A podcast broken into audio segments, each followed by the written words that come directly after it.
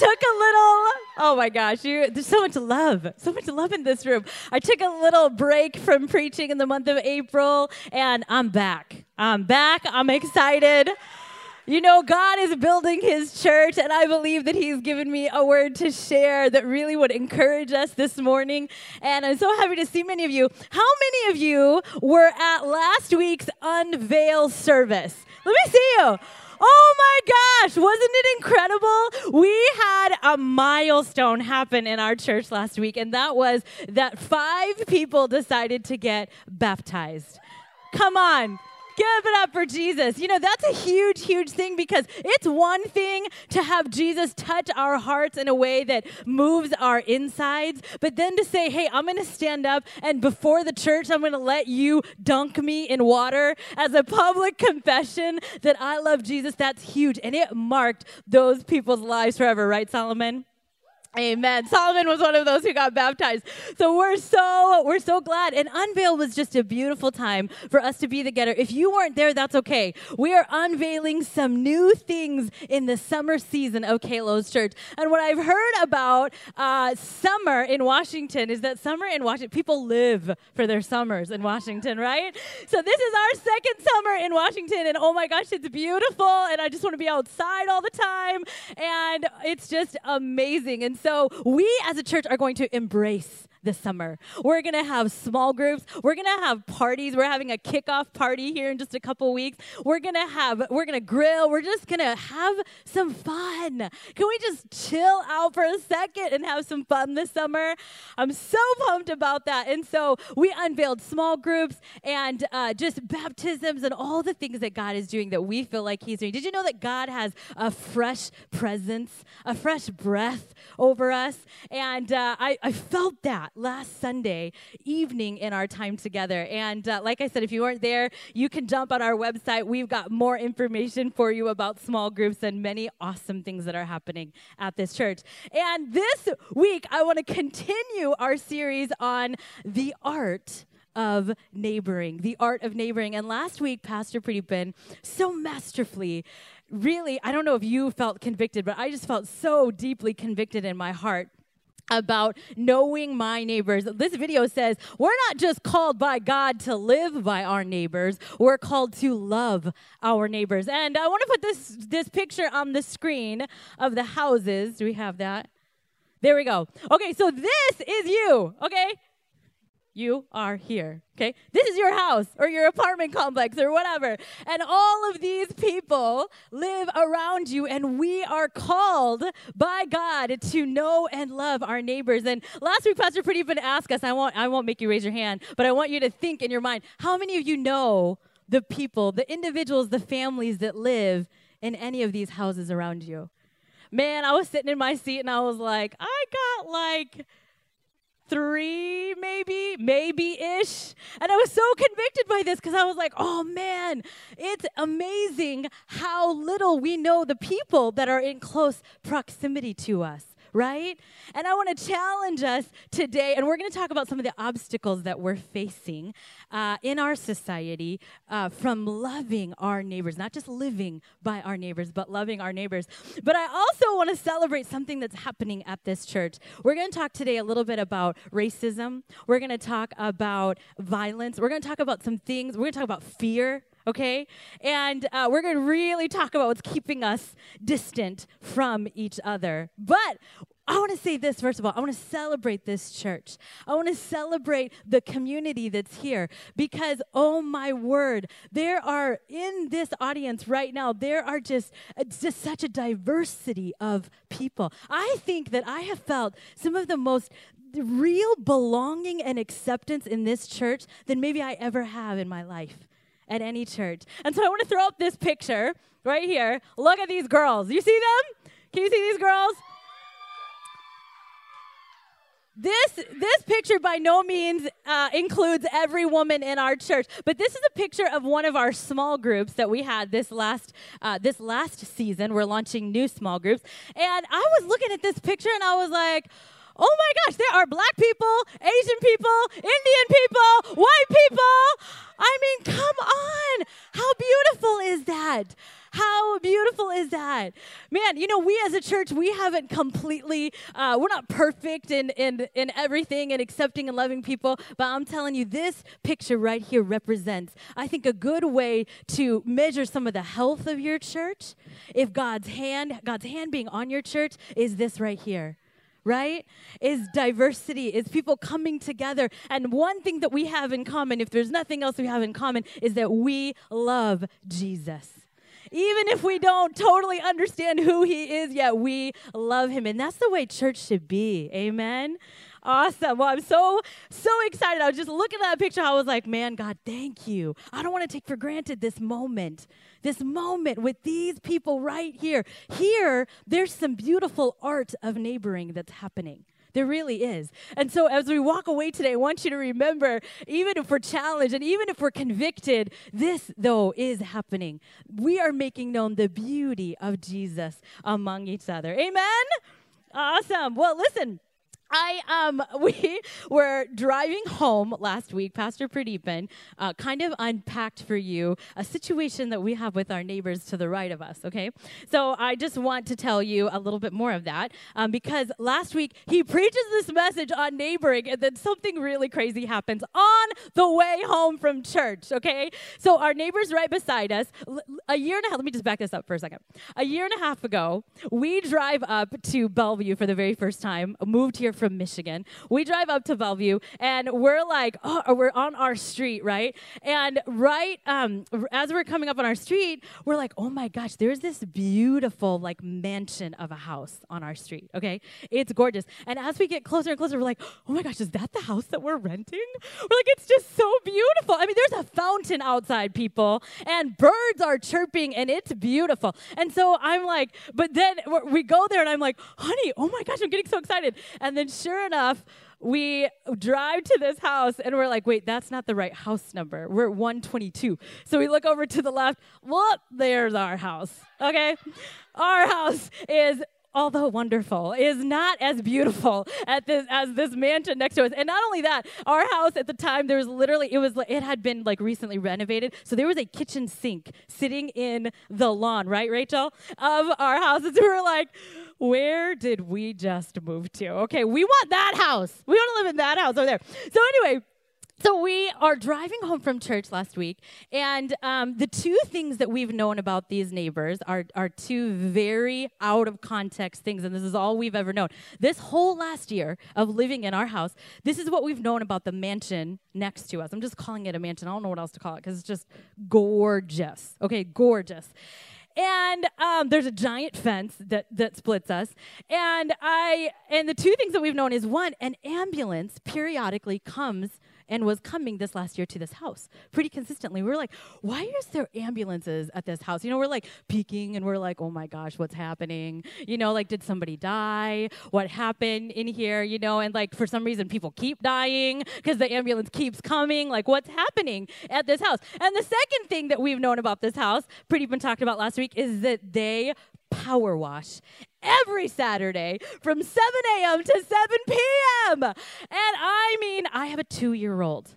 I have a two year old, and if you're gonna power wash all day and you're gonna wreck his nap, you have to take care of him because I'm not gonna take care of this child who's not getting a nap. And they would power wash and power wash, and we're just like, oh gosh, you know, but we never like, we never grumbled. You know, we just secretly talked about, like, oh, you know, these people and their power washing. So, okay, we're driving home from church last Sunday. We are pulling up to our house and we see at the mansion that there is a for sale sign and an open house.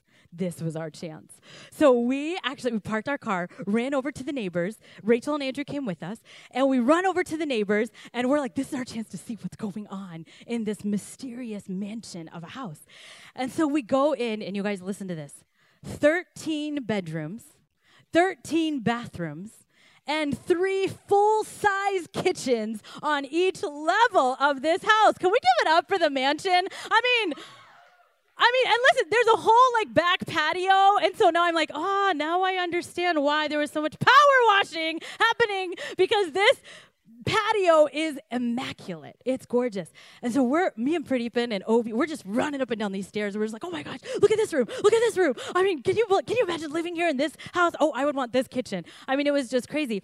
And so we go downstairs and the realtor is down there and we say to the realtor, we're like, what is this place? And she says, for the last 15 years, this house has been a nursing facility for the elderly in our community. And we were like, what? And she said, the owners of this house, the people who built this house, had a vision and a dream to take care of the elderly. And I was like, I mean, compassion just rose in. I was like, wait a minute. And this was no, like, where I'm from, like, nursing facilities feel like hospitals okay? But somebody took the time to have a dream to put the elderly in a beautiful home in a regular neighborhood and treat these elderly people with some dignity. Right? And so I'm like, oh my gosh, we judged our misperception. We, we missed it. I did not, I didn't know. I'm like, power wash all you want, people. Do whatever you got to do. This is beautiful. What a beautiful thing you've been doing for 15 years. That's incredible. And isn't that how it is sometimes? How many of you, you don't have to raise your hand for this either, uh, have really misjudged? and misperceived someone that you really didn't know. You didn't know this. He's raising his hand. He's like, I'm convicted. I mean, you know, Jesus forgives you. And I tell you what, I'm like, I, I realize that this is happening on like a micro level, just around the people in our neighborhood, the people that we know, and it's happening on a pretty macro level as well in our nation. And uh, I'm just deeply, deeply moved by our neighbors and what they did. And I felt, I felt called out on some of my judgment for them. And I think that that's the reality of what we're facing in our nation. What's keeping us from truly neighboring is fear of the unknown. We're fearful of people because we don't know who they are, right? We don't know them and we don't want to get to know them because we kind of have a lack of interest or we're fearful. And fear, I think, creates misperception. You know, we drive home, we drive into our, uh, our driveways, we get out of the car, we run into our house, we shut the door, we lock the door, and we're happy, right? And we listen to the news, the stations that are agreeing with our view of things, right? And I'm sitting at home and I'm reading articles and blogs of people who are like me, people who agree with who I what I think about things. And I'm not really that interested or taking the time to consider that the people that are doing something very different, like taking care of the elderly right next to my home, right? And and I think that fear and that misperception, that distance is causing such isolation. We are a nation that is perpetuating isolation. And we have to be careful. And so I want to say this the banner I want us to function under today, and that is this distance creates distortion, but community creates compassion. When we are distant from people, we don't really know them, we're stepping away from each other, it distorts our view. We had an inaccurate view of each other. And I want us to look in the scriptures today because Jesus, let me just say this Jesus is the way that we as a nation are going to overcome this. And it's going to take Jesus working through us. And so I want us to look at Luke chapter 7 verse 36, this really incredible story in the Bible that really touches my heart. And I'm going to start in Luke chapter 7, verse 36. Let's read this together. When one of the Pharisees invited Jesus to have dinner with him, he went to the Pharisee's house and reclined at the table. A woman in that town who lived a sinful life learned that Jesus was eating at the Pharisee's house. So she came there with an alabaster jar of perfume. As she stood behind him at his feet weeping, she began to wet his feet with her tears. Then she wiped them with her hair, kissed them, and poured perfume on them. When the Pharisees who had invited him saw this, he said to himself, if this man, Jesus, if this if this man were a prophet, he would know who is touching him and what kind of woman she is. She is the kind that is a sinner. Jesus answered him, Simon, I have something to tell you. Tell me, teacher, he said. Two people owned money to a certain moneylender. One owed him 500 denarii and the other 50. Neither of them had the money to pay him back, so he forgave the debts of both. Now, which one of them will love him more? Simon replied, Well, I suppose the one who had the bigger debt forgiven. You have judged correctly, Jesus said. Then he turned toward the woman and said to Simon, Do you see this woman? I came into your house. You did not give me any water for my feet, but she wet my feet with her tears and wiped them with her hair. You did not give me a kiss, but this woman, from the time I entered, has not stopped kissing my feet.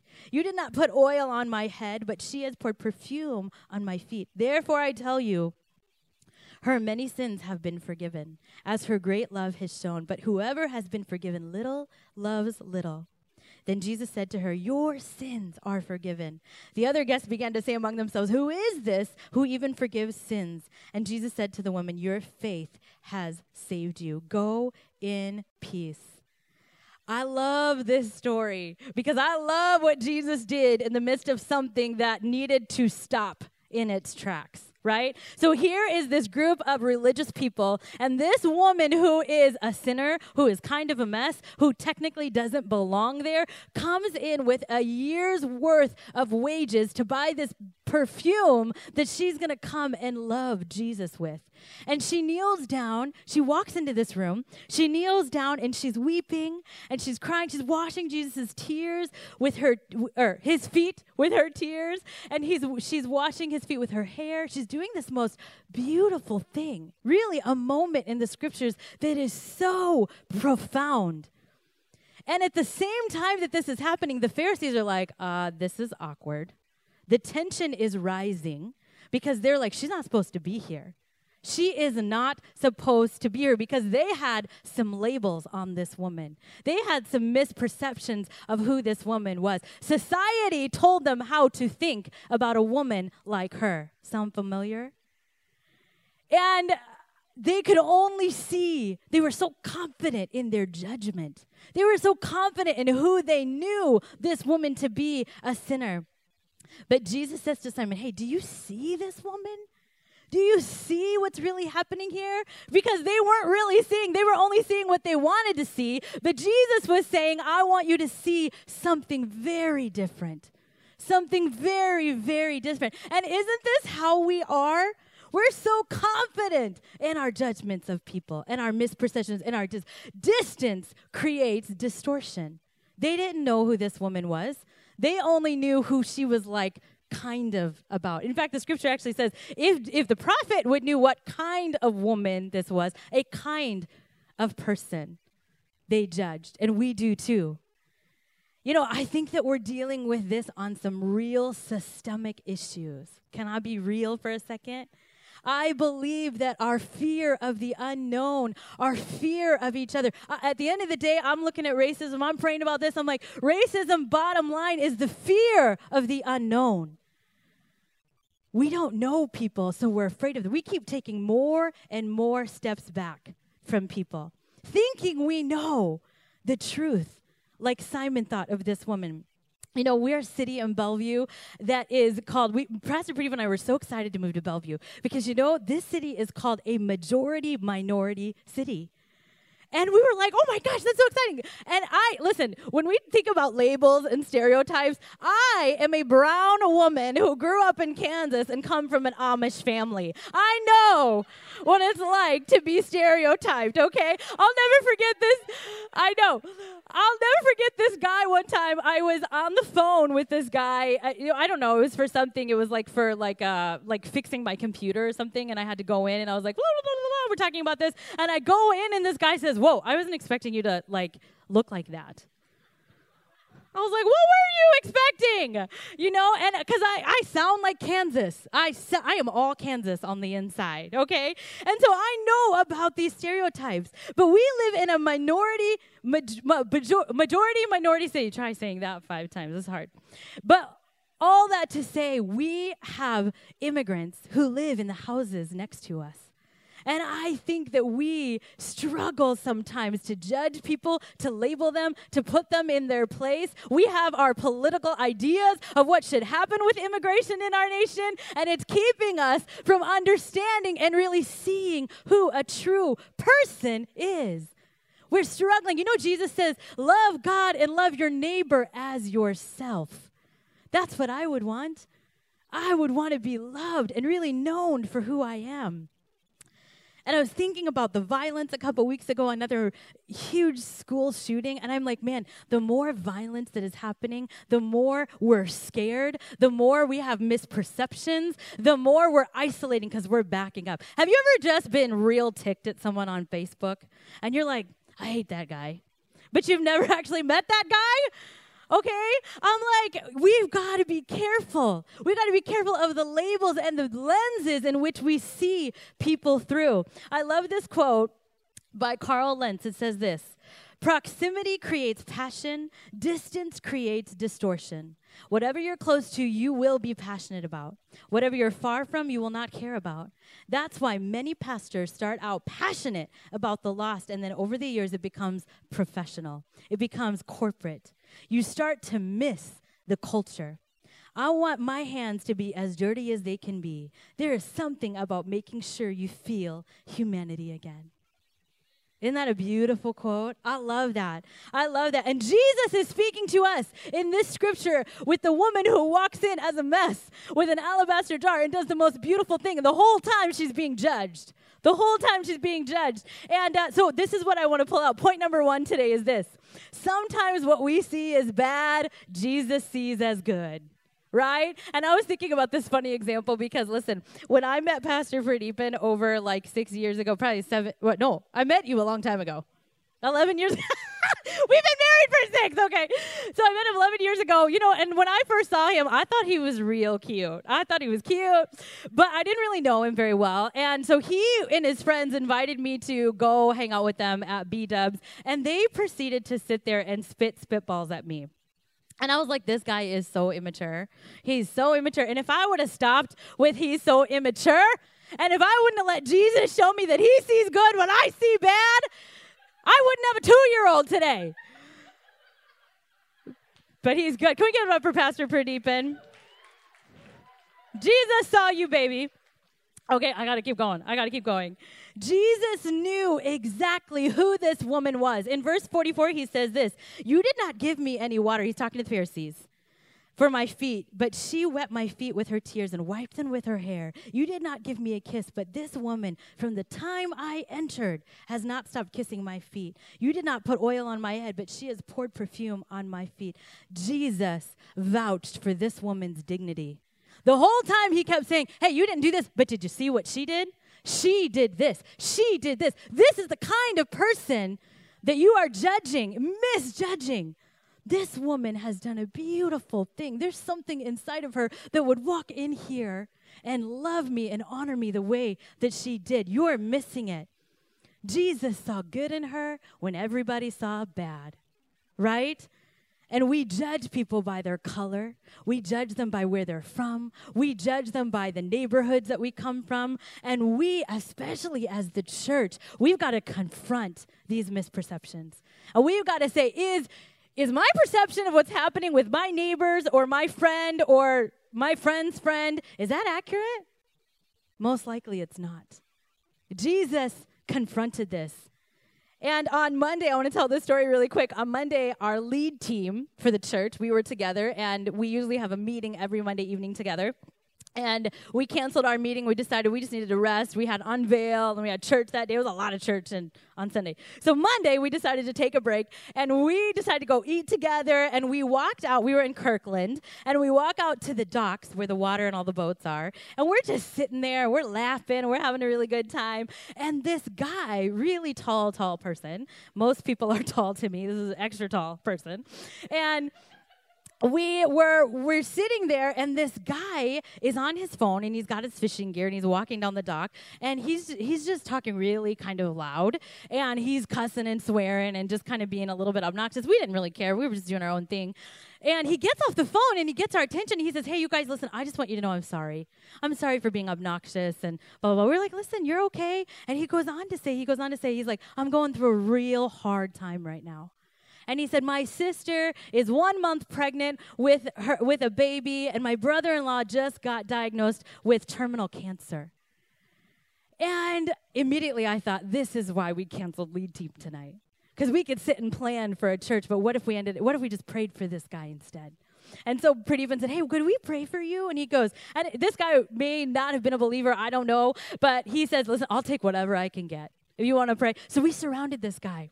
We weren't weird about it, but we just prayed for him. And we prayed for his situation. And what we could have seen as obnoxious or inconvenient or annoying, we could have seen all the bad, but Jesus saw the good. There was an opportunity there to not misjudge that guy who's so deeply hurting right now, right?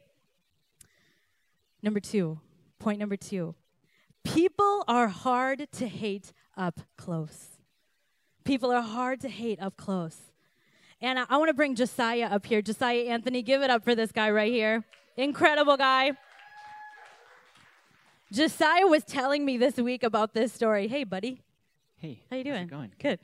um, Josiah was telling me the story this week, and I was like, "Oh my gosh, Josiah, you have to tell that story at church uh, because I'm talking about how distance creates distortion, but community creates compassion." So, will you share this story with us? Yeah, absolutely. So, um, I grew up a pastor's kid my whole life, um, and my dad loved like this community-style church. Right?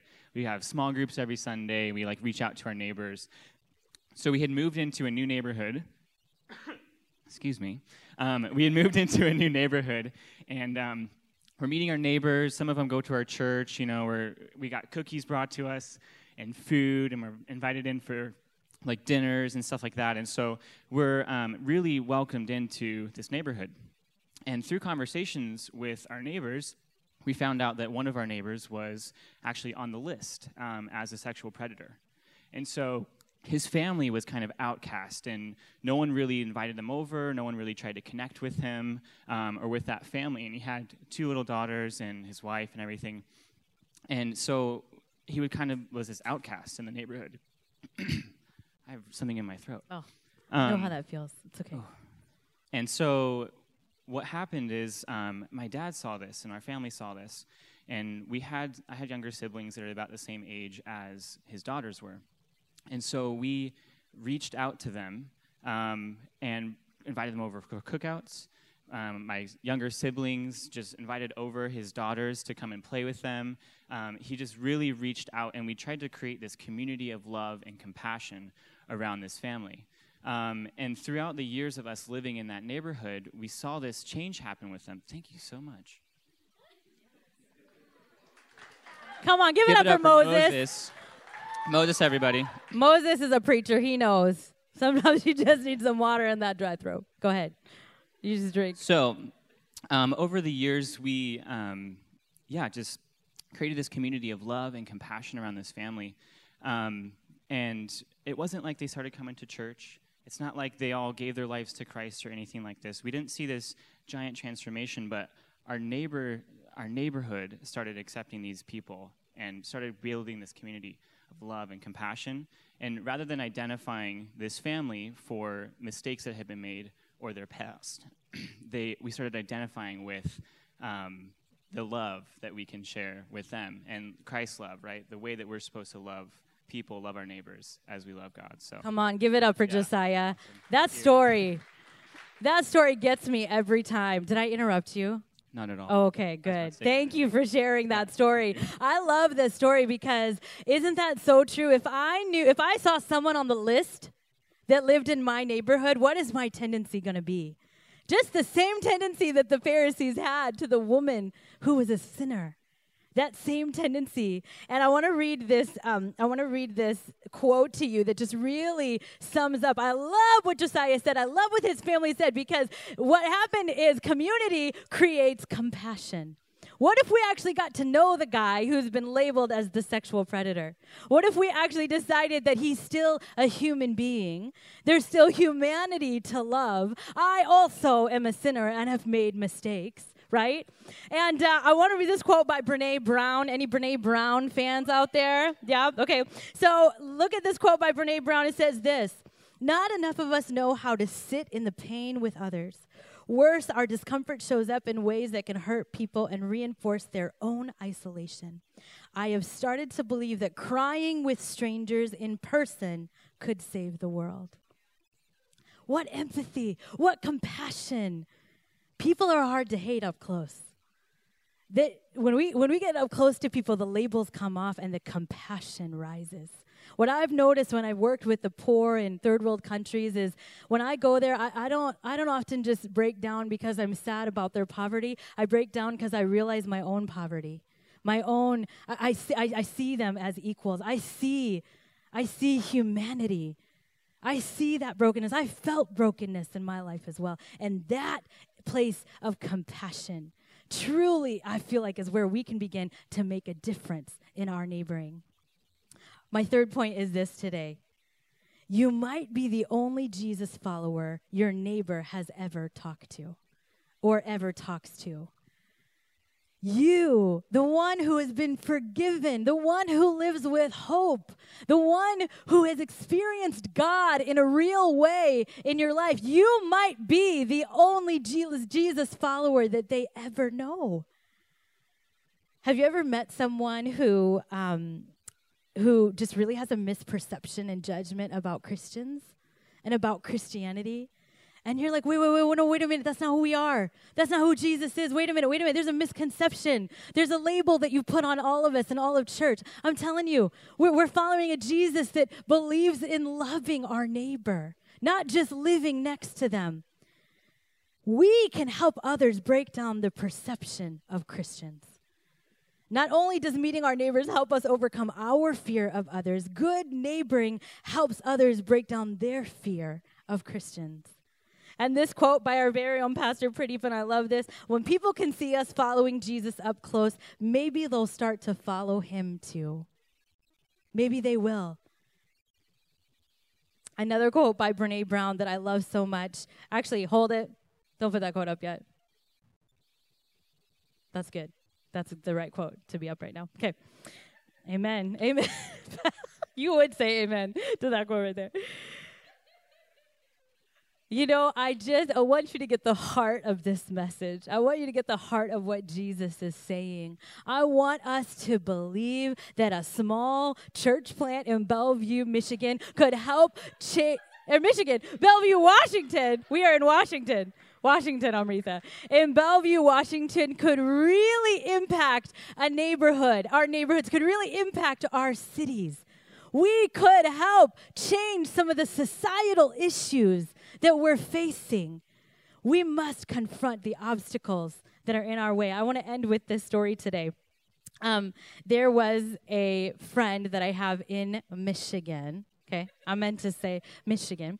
And I love this friend because she lived in a city called Dearborn, Michigan. And Dearborn, Michigan has one of the largest and highest percentages of Muslim people in our nation. In fact, we would love to go to Dearborn because we would love to go eat. Uh, we'd love to go eat Arabic food, and like all the signs were in Arabic, and it, would, it felt like you were in another country. I loved it, and we would go and we would eat there, and you would see so many Arabic families and Muslim families, and and it was just so fun. And my friend who lived near Dearborn, she was at a grocery store one day, and she sat down next to a woman who was wearing a hijab and she was fully covered from head to toe. All you could see were her eyes. And all all you could see was just just this just this really regular, beautiful Muslim woman in this hijab. And she sat down next to her and she just started talking to her and making up a conversation and um, my friend said to her listen i am throwing a christmas party for women in our neighborhood would you like to come to my house and join us for this christmas party and this woman was so caught off guard. And she was like, "I'm sorry, I don't I don't understand. Like, are you inviting me to your house?" And she said, "Well, yes." And this woman said, "Nobody ever considers to approach me and actually talk to me." let alone invite me to their house. She said, I have lived in the United States for 20 years, and I have never been invited to an American person's home. Never once. I can't believe you're inviting me to your house. Can you imagine living in another country that is not your own? For 20 years, you've made your home, you've raised your children, but you've never been in a native person's home. This story gripped me. It gripped me because our perceptions have to be confronted. And I love that my friend sat down next to a woman with a with a hijab on and started talking to her like a regular person, like a woman who is beautiful, has value. There's another quote I want to read by Brene Brown. It says this, when we reduce Muslim people to terrorists or Mexicans to illegals or police officers to pigs, it says nothing about the people we're attacking. It does, however, say volumes about who we are and the degree to which we're operating in our integrity. Distance creates distortion, but community creates compassion. You might be, you might be the only Jesus follower that your neighbor has ever met or will meet. Let's help people see Let's be true neighbors who don't just live by each other, but love one another. I want to challenge you today, just a real easy, it's not that easy, but it's just this challenge. Would you go meet one of your neighbors this week? My challenge was going to be go meet the neighbor that you're dreading to meet. Because most likely you've got some ideas and some labels and some misconceptions about who they really are. Would you go meet them? Would you go meet them? I'm so inspired by Joy and Nathan Arona. There you are, right here. They took the challenge even last week. They've got some friends in their neighborhood and they're having dinner with them tonight. Come on. That's not just living by your neighbors, but that's loving them. So I want to challenge you. Would you meet your neighbor? Would you believe? Would you believe that what Jesus said and who he was and who he's calling us to be to the world could change the hate, could change the prejudice, could change the racism? Man, if we would take off our misperceptions, if we would stop being so fearful and distant from people and isolation, I'm telling you, violence will change we will begin to see and love humanity again.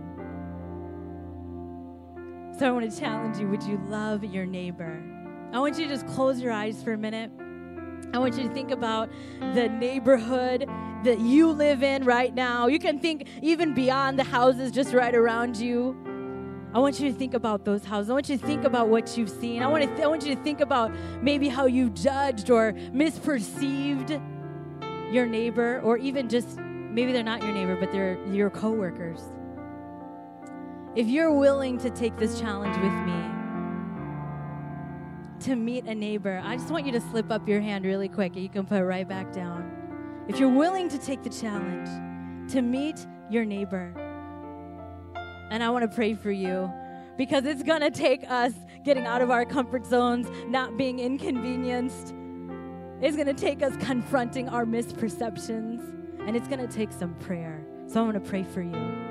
So let's close our eyes and let's just spend some moments with God asking Him to help us. Envision a society that's being touched and moved by the love of people and humanity and true art of neighboring. Father, we thank you Thank you, Jesus, that you are the one that we look to for how we should treat one another. God, thank you that what's been distorted in our eyes, God, can become accurate. And as we begin to listen to each other's stories and treat each other the way we would want to be treated, God, compassion would rise up in us. Lord, we commit those people that raise their hands. I pray that you would give them great boldness, give them an opportunity this week to see and to know their neighbor. And even if they're awkward, even if it's really weird, even if their neighbors just think that they're crazy Christians, Lord, I pray that something beautiful would happen in those interactions this week. Father, we love you and we thank you. Thank you that you have so loved us. We will love others the way you loved us, Father. In Jesus' name And I just want to give you an opportunity this morning. I, I don't want to pretend that everyone in this room knows Jesus or lives a life with God. But I want to give you an opportunity today to know him. I hope that today I've described to Jesus that, that you feel like you could get on board with, that you feel like you could accept into your life. Did you know that he's forgiven your sins and the weight and the moments of hopelessness in your life? Jesus Christ died on the cross so that you could have true life.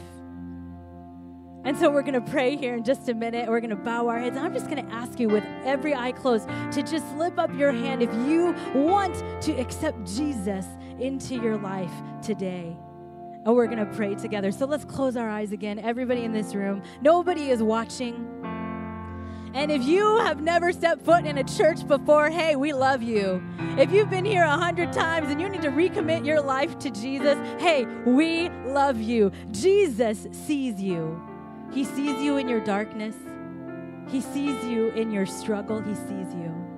So I'm just going to count to three, and I just want you to slip up your hand. Only me, only my eyes are going to see this. If you want to accept Jesus as a real part of your life, just slip up your hand on the count of three. One, two, three. Hands up everywhere. Hands up everywhere. Thank you, Lord. I just want to give you a moment. Jesus is good, and He sees that hand and He cares for you so deeply.